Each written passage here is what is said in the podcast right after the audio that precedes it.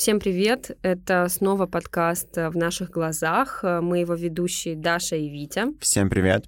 Сегодня у нас выпуск про то, до чего всем есть дело в любой политической обстановке, про еду. Еда в 90-е и еда сейчас, и как это все было.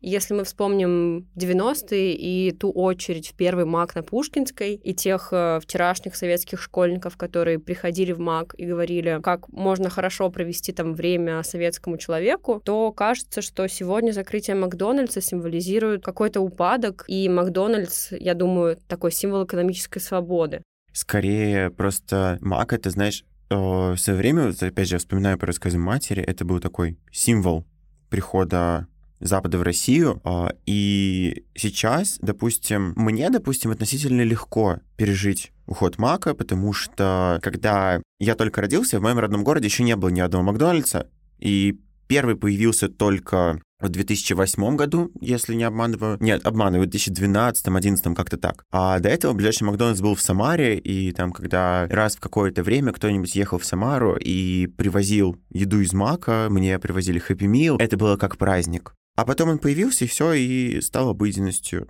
Если честно, сейчас самое больное от его закрытия — это тот факт, что теперь, когда я хочу заказать еду, мне надо выбирать. Если раньше я мог просто выбрать мак и заказать мак, а теперь реально надо думать. Ну, в этом есть э, суть, в этом есть смысл наличия выбора, потому что не только же Макдональдс уходит из России, многие бизнесы закрываются. И я, кстати, даже устроила себе последний Мак, последний э, поход в Макдональдс перед э, его окончательным закрытием. Ты делал так? Нет, если честно, я не очень понимал это. Ну, я не знаю, может, из-за того, что я просто не особо фанат Мака, но как, я сейчас говорю даже не, не об этих э, фанатичных э, ребятах, которые там скупали и на Авито перепродавали за 100 тысяч денег чикенбургеры. Да, это такой бред, да, но у меня есть очень много знакомых, которые себе устраивали там последний заход в Мак, и как бы этих последних заходов у них было штук 5-6. Причем, ну, по факту уже остаются несколько работающих Маков в Москве на данный момент, и как будто бы, ну, просто их стало меньше. Ну, закрытие вызвало какую-то истерию небольшую, но при этом все также быстро успокоились, потому что поняли, что нет вообще в этом ничего критичного. Есть такое понятие, как индекс Бигмака. Это угу. как есть ВВП да, на душу населения, так и есть индекс Бигмака. Количество Бигмаков, а, которые средний житель страны на свою среднюю зарплату может купить в месяц. И в этом смысле я считаю а, закрытие Макдональдса в России, отказ от каких-то общих мировых стандартов измерения нашего дохода как а, страны, которая развивается. Ну вот, мне кажется, то, о чем ты сейчас говоришь, это просто такая, да, красивая легенда была о том, что э, в любой стране мира, как будто бы, когда ты не знаешь, что поесть, можно поесть мак, и у нас теперь нет этого мака. И все. Но при этом, не знаю, как будто бы даже вот по моему опыту, мало где, в принципе, мак так ценится, Возможно, потому что нам он очень долго доставался. Ну, и нашим родителям в первую очередь. Слушай, ну вообще мы так что-то заострились на маке. Но, ну, понятное дело, скорее всего, из-за последних событий. Но фактически еду из Макдональдса же тоже ели не каждый день. Даже когда он только-только появился, была какая-то обычная повседневная еда у наших родителей. И есть ощущение, что она как будто бы отличается от того, что мы едим сегодня. Мне было бы интересно узнать, как э, в разное время менялся ассортимент продуктов и действительно ли были пустые полки, очереди и так далее, э, что ели на Новый год, на день рождения и что мечтали съесть. Поэтому давай позвоним моей маме и узнаем. Ну, начнем с интересного, да, вкус детства и чего не было, и чего хотелось что появилось, что не появилось. Ну, в моем детстве в Советском Союзе были все необходимые продукты самого наижущего качества. То есть мороженое было мороженое, масло было маслом, молоко было молоком, лимонады были лимонадами, соки были, все было натуральное. Прекрасное, вкусное и без всякой дряни. Никакого дефицита продуктов нашей семейной ячейке никогда не было, поскольку твой дедушка прекрасно обеспечивала семью и дичью, и рыбой, и ягодами. Бабушка держала подсобное хозяйство. Периодически мы ездили в город Ленинград, нашу любимую историческую родину, и закупали там что-то еще. В Ленинграде я помню поездки к родственникам, совмещенные, так сказать, с магазинами продуктовыми. Я помню вот эти. До сих пор помню на Старопетерговском проспекте, где был магазин и продавали мясо, куда мы ходили вместе с бабушкой, и там она покупала не килограмм, не два, то есть ну, люди были достаточно обеспечены, чтобы прийти в магазин и купить там 5 килограмм мяса, там две палки колбасы, еще чего-то там. Что ели на Новый год, э, что сейчас едим, то и ели. Только, еще раз говорю, продукты были натуральные. Потом а, у моей э, бабушки из Беларуси была замечательная традиция под Новый год присылать посылку из Минска. Посылки были какие-то вещи, которых у нас было не купить. Например, зефир. Кстати, зефира я не помню, чтобы он продавался. Ну, или это был какой-то очень вкусный белорусский зефир. Колбаса домашняя, всякие разные штучки. Вот это я, я помню. Еще помню, как приезжал мой дядя Володя из Ленинграда и привозил из Кировского универмага. Там на первом этаже был кондитерский отдел. И продавались замечательные торты. Пор помню вкус, вот это вкус детства, да, вкус вот этого торта с орешками. Какие-то трубочки вафельные, в Ленинграде было какое-то совершенно сумасшедшее сливочное мороженое, которое я покупала за 22 копейки на московском вокзале. Ну, соответственно, когда страну, нашу замечательную, прекрасную державу развалили, полки опустили, потом всяческая дрянь появилась в виде ножек Буша и всяческого импорта. Ну, что мы ели в 90-е? Что было, то и ели та же история, что вы одевали. Вот что одевали, то и что находили, что покупали, то и носили. Времена были такие тяжелые. Ну, я не помню, чтобы мы голодали, однако студентами, да, если мы приезжали домой, то мы всегда уезжали с продуктами. Так было экономически целесообразно в то время вести с собой сумку с продуктами. Очереди, помню, почему-то к фруктовым ларькам ну, то есть там сливы, виноград и все такое вот продавалось. И почему-то нужно было стоять и ждать, когда все это привезут. Стояли, ждали, но опять же покупали не килограмм, не два, покупали, были такие пакеты бумажные, да, с ручками, такими веревочками. И вот сколько там помещается, я не знаю, 6 килограмм, 8. То есть вот покупали виноград, целый пакет. Это, это было, правда, наверное, все-таки момент вот распада Советского Союза, потому что потом, конечно, мы не могли позволить позволить себе купить э, пакет винограда. Мы покупали один банан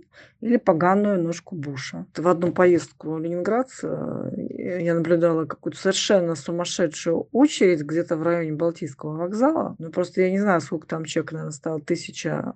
Оказалось, что был открыт первый Макдональдс в Ленинграде. И люди, чтобы купить этот сраный бургер, они готовы были стоять вот реально два часа в очереди. Вообще, детки мои, готовьтесь к тому, что нужно будет посадить картошку в маю. То у моей бабушки блокадницы было три огорода. Даша, мотай на ус то, что не сказала моя мама, а моя семья в 90-е, то есть ее мама и папа, uh-huh. а дедушка был охотником. И мне мама часто говорила в детстве, что если бы дедушка не ходил на охоту, не было столько лайк, и он не приносил там зайцев, дичь, э, не ездил на рыбалку, вряд ли бы они выжили. Моя мама выросла на русском севере, где очень много ягод, грибов, даров леса, дичи, всего угу. на свете. В принципе, можешь выжить, не ходя в магазин. А, а твоя мама, ее папа был начальником поезда? Ну, в конце 80-х, да, там много чего было. Я думаю, что в ответе моей мамы есть какая-то доля ностальгии очень большая. Особенно это видно по ее воспоминаниям, то она помнит, какой это точно был магазин, сколько копеек стоило мороженое. И вот это понимание советской еды как э, эталонной и очень качественной. Мне кажется, что в этом смысле маркетинг в России а, в нулевых и в десятых годах, я помню даже из своего детства, очень часто были такие истории продуктов, которые рекламировались как тот самый, мороженое на 48 угу. копеек, как в детстве и так далее, и так далее. Я вспоминаю историю того, как пришла компания Greenfield на российский рынок в нулевых и сделала тот самый чай, который якобы отсылал к Советскому Союзу и к привычкам, вкусам советских жителей, был нацелен на них. Это была очень успешная рекламная кампания, и чай стал очень популярным. У меня есть такая гипотеза, что, возможно, недостаток в чем-то и порождает создание чего-то эталонного и такого вкуса детства, потому что из-за того, что Советский Союз распался, и исчезли те там легендарные продукты хорошего качества, которые помнят наши родители, их стало не хватать. И из-за этого вкусы детства, они нацелены не на нас, как на потребителей, а на наших родителей, которым не хватает этих продуктов.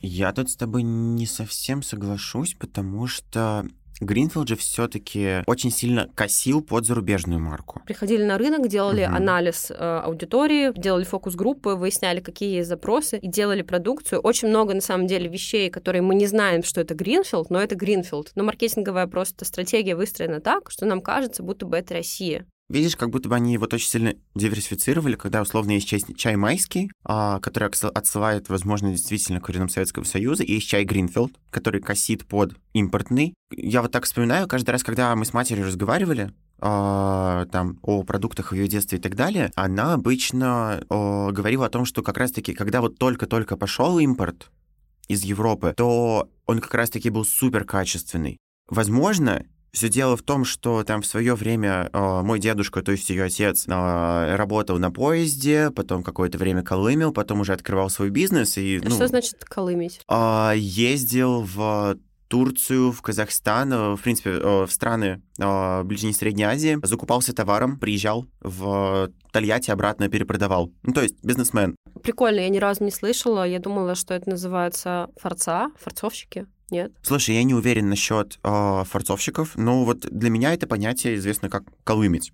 Угу. Ну, потому что, условно, ты куда-то приезжаешь, забираешь свой колым и увозишь его обратно к себе домой. Ну, собственно говоря, в принципе, как бы э, семья моей матери была такая, условно, Uh, privileged, и моя мама такая немножко material girl. Я помню ее рассказы о том, как ей дедушка uh, привозил из-за рубежа чокопая, и типа только у нее были чокопаи, в принципе, в школе, да. Вот. Возможно, именно поэтому от своей матери я слышал больше таких рассказов, но давай, может быть, попробуй ей позвонить и узнаем подробнее. Еда 90-х, это мне, конечно, достаточно сложно судить про стандартную еду 90-х, потому что, ну, мы, наша семья, а, кушали немножко по-другому, не так, как все. То есть в 80-е годы дед уже работал а, начальником поезда, и такие вещи, как а, кефир фруктовый, мы его так называли, вообще это был йогурт болгарский. Все это привозилось, все это я видела. Начало 90-х для меня это Кока-Кола в очень больших количествах. Я помню, дед тогда купил в маленьких стеклянных бутылках ящиков, наверное, 40-50. Понятно, он все это купил, но не только, не Кока-Кола, это было Пепси а, и Фанта не столько для того, ну как мы и пили, конечно, вообще совершенно себя не ограничивали. Пепси для меня уже было не в новинку, потом, когда она появилась в магазинах свободно. 90-е начало, середина, это повсеместно, просто масло рама, ну, которое не масло, которое даже не спред, а что-то там, маргарин растительного происхождения. В нашей семье его никогда не было, потому что Мама моя провизор, она прекрасно знала, что это такое. А, но я видела это у других. Мне чудовищно хотелось, конечно, это попробовать, но это никогда не покупалось. Ни вкуса, ни цвета, ни запаха. Мне, воспитанной на чистом сливочном масле, было это совершенно непонятно. А, начало 90-х а, это, конечно, приход, большой, большой приход вообще в Россию шоколада а именно шоколадных батончиков. А когда я была маленькая, 80-е, вообще весь шоколад СССР, шоколадные батончики, это были такие маленькие, ну, конфетки, они и сейчас есть, с помадной начинкой и шоколадной начинкой. А здесь массово пришел Сникерс, Марс, совершенно безумная реклама, глядя на которую вообще сразу диабетическая кома начинается. А, вафли кукуруку, безумно вкусные, я вспоминаю их до сих пор, шоколадные такие, очень хорошие на вкус.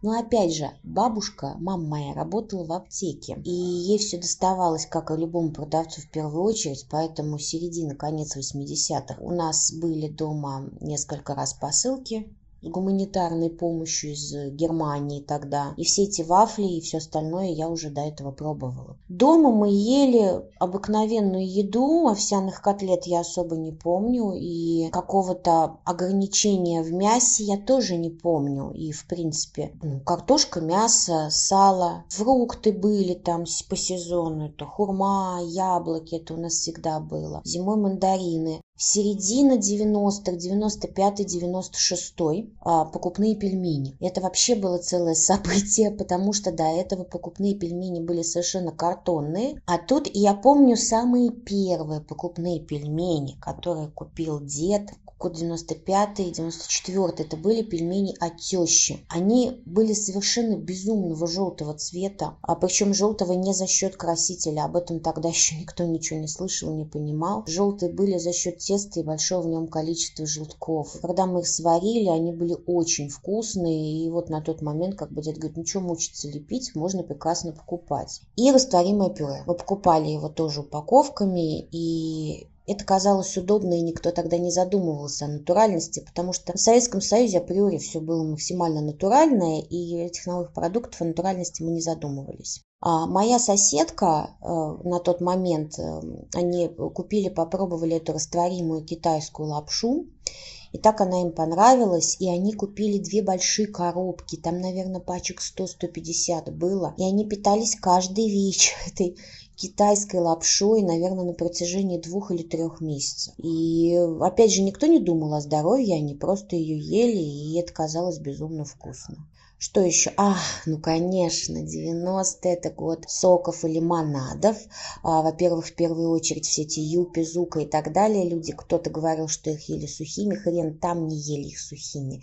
Это, наверное, только дети какие-нибудь бестолковые. А прекрасно их разводили на все дни рождения и не на дни рождения. Мы их разводили. Они нам казались совершенно шикарного вкуса. А еще вот рядом, вот где сейчас я живу, там был небольшой магазинчик. Я со школы всегда шла мимо него. И там был совершенно потрясающий персиковый лимонад а, с этикеткой американского флага и персика. И я каждый день шла со школы и покупала себе бутылку этого лимонада. Это было очень-очень вкусно. Кстати, я хочу сказать, опять же, те же самые растворимые напитки типа юпи и зука. У нас особо много их, вот в нашей семье их не покупали, потому что мама всегда говорила о их вреде. Но впервые с растворимыми напитками я тоже столкнулась в 80-х. Итак, что ели в праздники?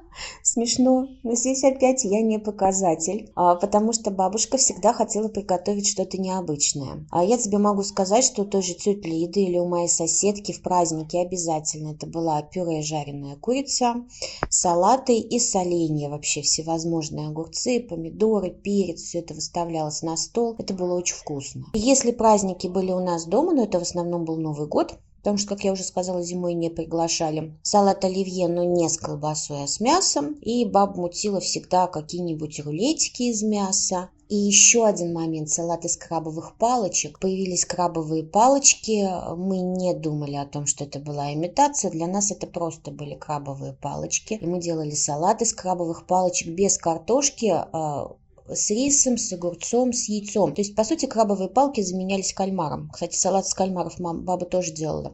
Я как сейчас помню, а, к нам заехали знакомые в гости, муж и жена, и муж сказал жене, говорит, ну мы такое не едим, это еда для богатых. То есть салат из крабовых палок это было едой для богатых. Вот как ни парадоксально, но такие вещи есть. А когда действительно мало того, что не было, ну, у многих было нечего кушать, еще и был достаточно маленький выбор. То есть открываешь шкафчик, а там пакет овсянки, и все. А обед нужно было готовить и что-то разное. Поэтому измудрялись как могли, и пирожки с колбасой делали, это я действительно видела. И там, ну, что только не придумывали. А вообще, как таковых воспита... воспоминаний о еде, о чем-то таком потрясающем у меня нету. Есть, а, есть еще один момент, это мороженое. А, когда только появилось у нас вот это вот все разное, всякое буржуйское мороженое, а, естественно, частично это везли из Европы, то есть это было европейское производство. Но, надо говорить объективно, оно было другое, то есть все эти заменители молочного жира и удешевление производства это пошло уже потом. И было такое мороженое Apple Fruits, и оно действительно было внутри, сверху это был замороженный сок в виде глазури, а изнутри мороженое с кусочками фруктов. Это было безумно вкусно. А это мороженое было у нас было, было год или два, потом его уже не стало. Потом пошли, видимо, видимо, запустили производство у нас. Ну, было не все так красиво и не до конца как-то вкусно, потому что начали удешевлять. Очень зацепилась за ухо такая фраза о том, что в 90-х, когда пошло много товаров Запада, были хорошие, качественные, было что-то типа дошираков, и просто потому что до развала Союза как будто бы не приходилось думать о качестве продуктов. То есть сейчас об этом не думали. Ну, сейчас, я имею в виду 90-е. Да, потому что все есть и все свое, советское, качественное по ГОСТу. Ну, да, но это, это не значит, что зарубежные продукты плохие. Ну, то есть точно так же моя мама говорит о том, что там вот это европейское мороженое изначально там было лучше, а потом уже у нас начали удешевлять. Тут, мне кажется, просто, знаешь, э, в, в принципе, не очень правильно вот эта вот дихотомия о том, что советская еда хорошая, а в 90-х еда плохая. Просто как будто бы после 90-х к нам начали приходить различные там добавки, джанк-фуд и так далее. Ну, то есть, допустим, сегодня, окей, ты можешь представить себе свою жизнь без чипсов? Я не могу представить, и вот это э, ухудшение вкуса, появление какой-то вот вредной еды, ароматизаторов, красителей, э, о чем начинает говорить твоя мама и uh-huh. моя мама тоже, оно уже произошло, получается, в конце 90-х, начале нулевых, а в начале нулевых родились мы, и в нулевых мы были детьми, которым там, ну, от нуля до 10 лет, uh-huh. собственно говоря. Ну, я 2000 года рождения, ты 2001. Лично для меня вкус детства — это как Помнишь, такая была мамба, кругляш такой, вот рулетка, а, Мало... жвачка, не мамба это была, это была хуба-буба. Хуба-буба, да. Хуба-буба это да, была. Да-да-да, была хуба-буба, но мамба тоже была, и была фрутелла, и для меня, господи боже мой, я, я сейчас вспомнила, сколько же говна я ела. Мне нельзя было совершенно есть, у меня был диатез, у меня была аллергия, но летом, когда я ездила к бабушке в Карелию, я три месяца обжиралась всяким говном, сухариками Емеля, три корочки, рыжий ап, скелетоны, да, скелетон. и все вот это вот говнище. У меня потом чесались руки от аллергии,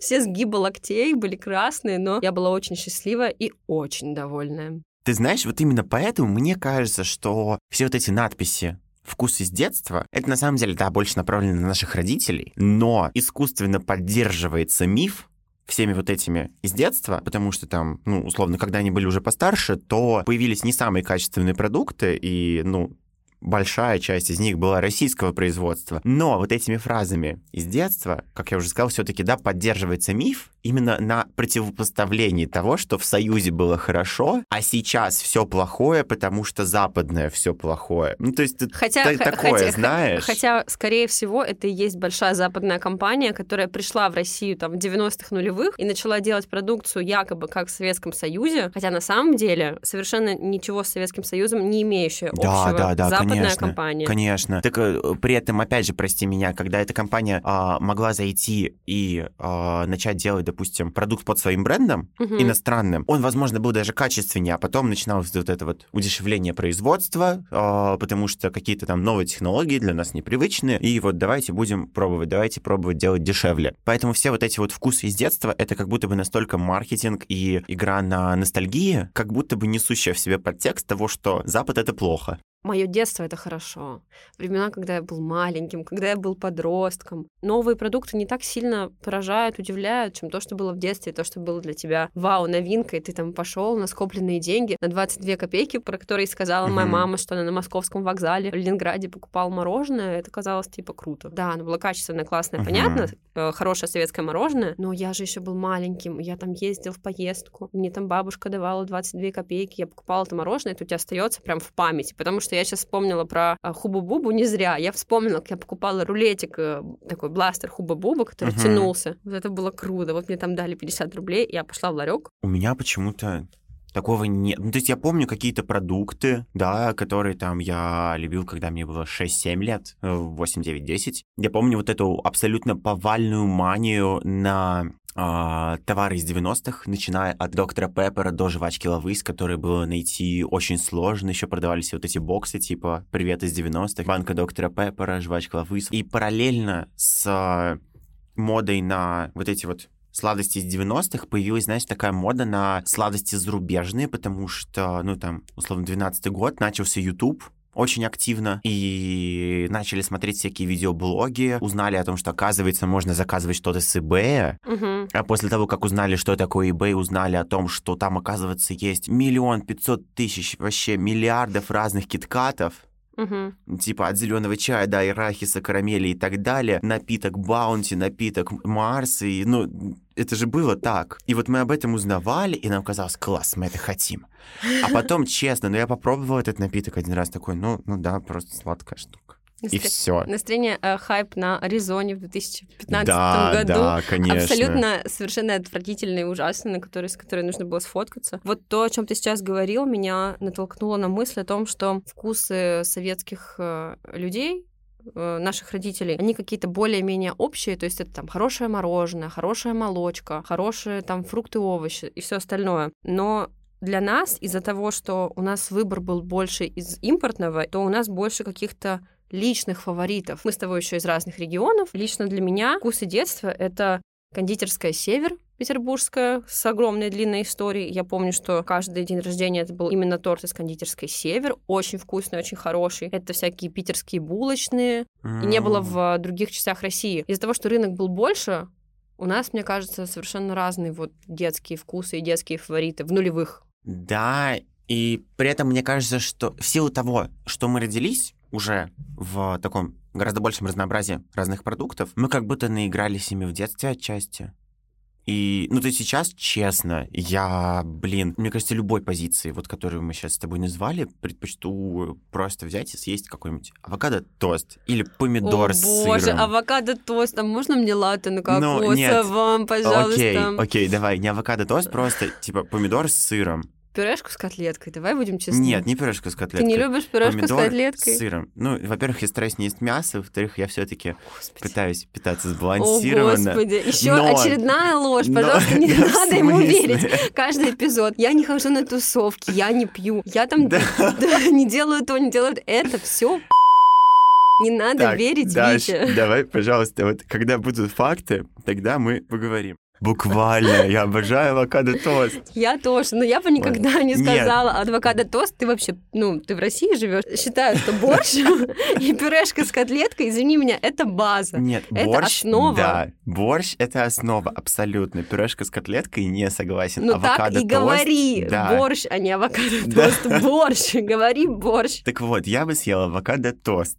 Или Ещё- помидорку с сыром. Говорит Витя, который приходил ко мне домой и просил отрезать ему сало, потому что он хотел сала. Да, нет, ну извини меня, сало это типа вообще другое, потому что сало с борщом это, это вау. И как раз-таки к вопросу вот о том, да, что я сейчас хотел сказать, но я понимаю, что мы все грешны, иногда я могу просто психануть и захавать пачку чипсов или плитку шоколада за раз, просто потому что психанул. Но как будто бы я этого делал гораздо меньше, чем делал в детстве. А психую я часто. Чтоб ты понимала, у меня сейчас дома лежит недоеденная плитка шоколада, которая там лежит уже почти два месяца. Чтобы ты понимал, у меня сейчас дома есть отдельная полка под раковиной, куда я закупаю продукты, и там есть совершенно, ну, все, чтобы выжить месяц, я купила сначала политической вот этой всей постановки гречки, риса, круп, макарон, закаток, шоколада, халвы, оливкового масла подсолнечного, очень много молока, килограмм кофе, паулик, которого больше нет в России. Знаешь, я когда